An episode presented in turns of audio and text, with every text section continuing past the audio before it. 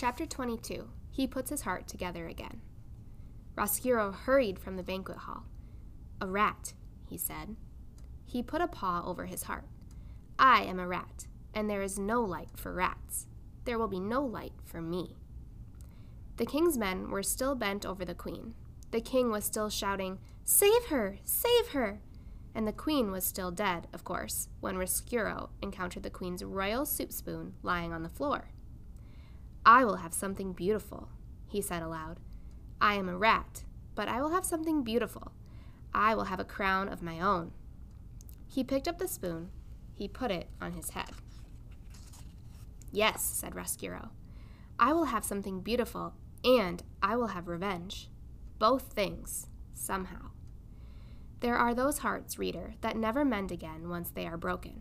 Or if they do mend, they heal themselves in a crooked and lopsided way, as if sewn together by a careless craftsman. Such was the fate of Roscuro. His heart was broken. Picking up the spoon and placing it on his head, speaking of revenge, these things helped him to put his heart together again. But it was, alas, put together wrong. Where is the rat? shouted the king. Find that rat! If you want me, muttered Roscuro as he left the banquet hall, I will be in the dungeon in the darkness.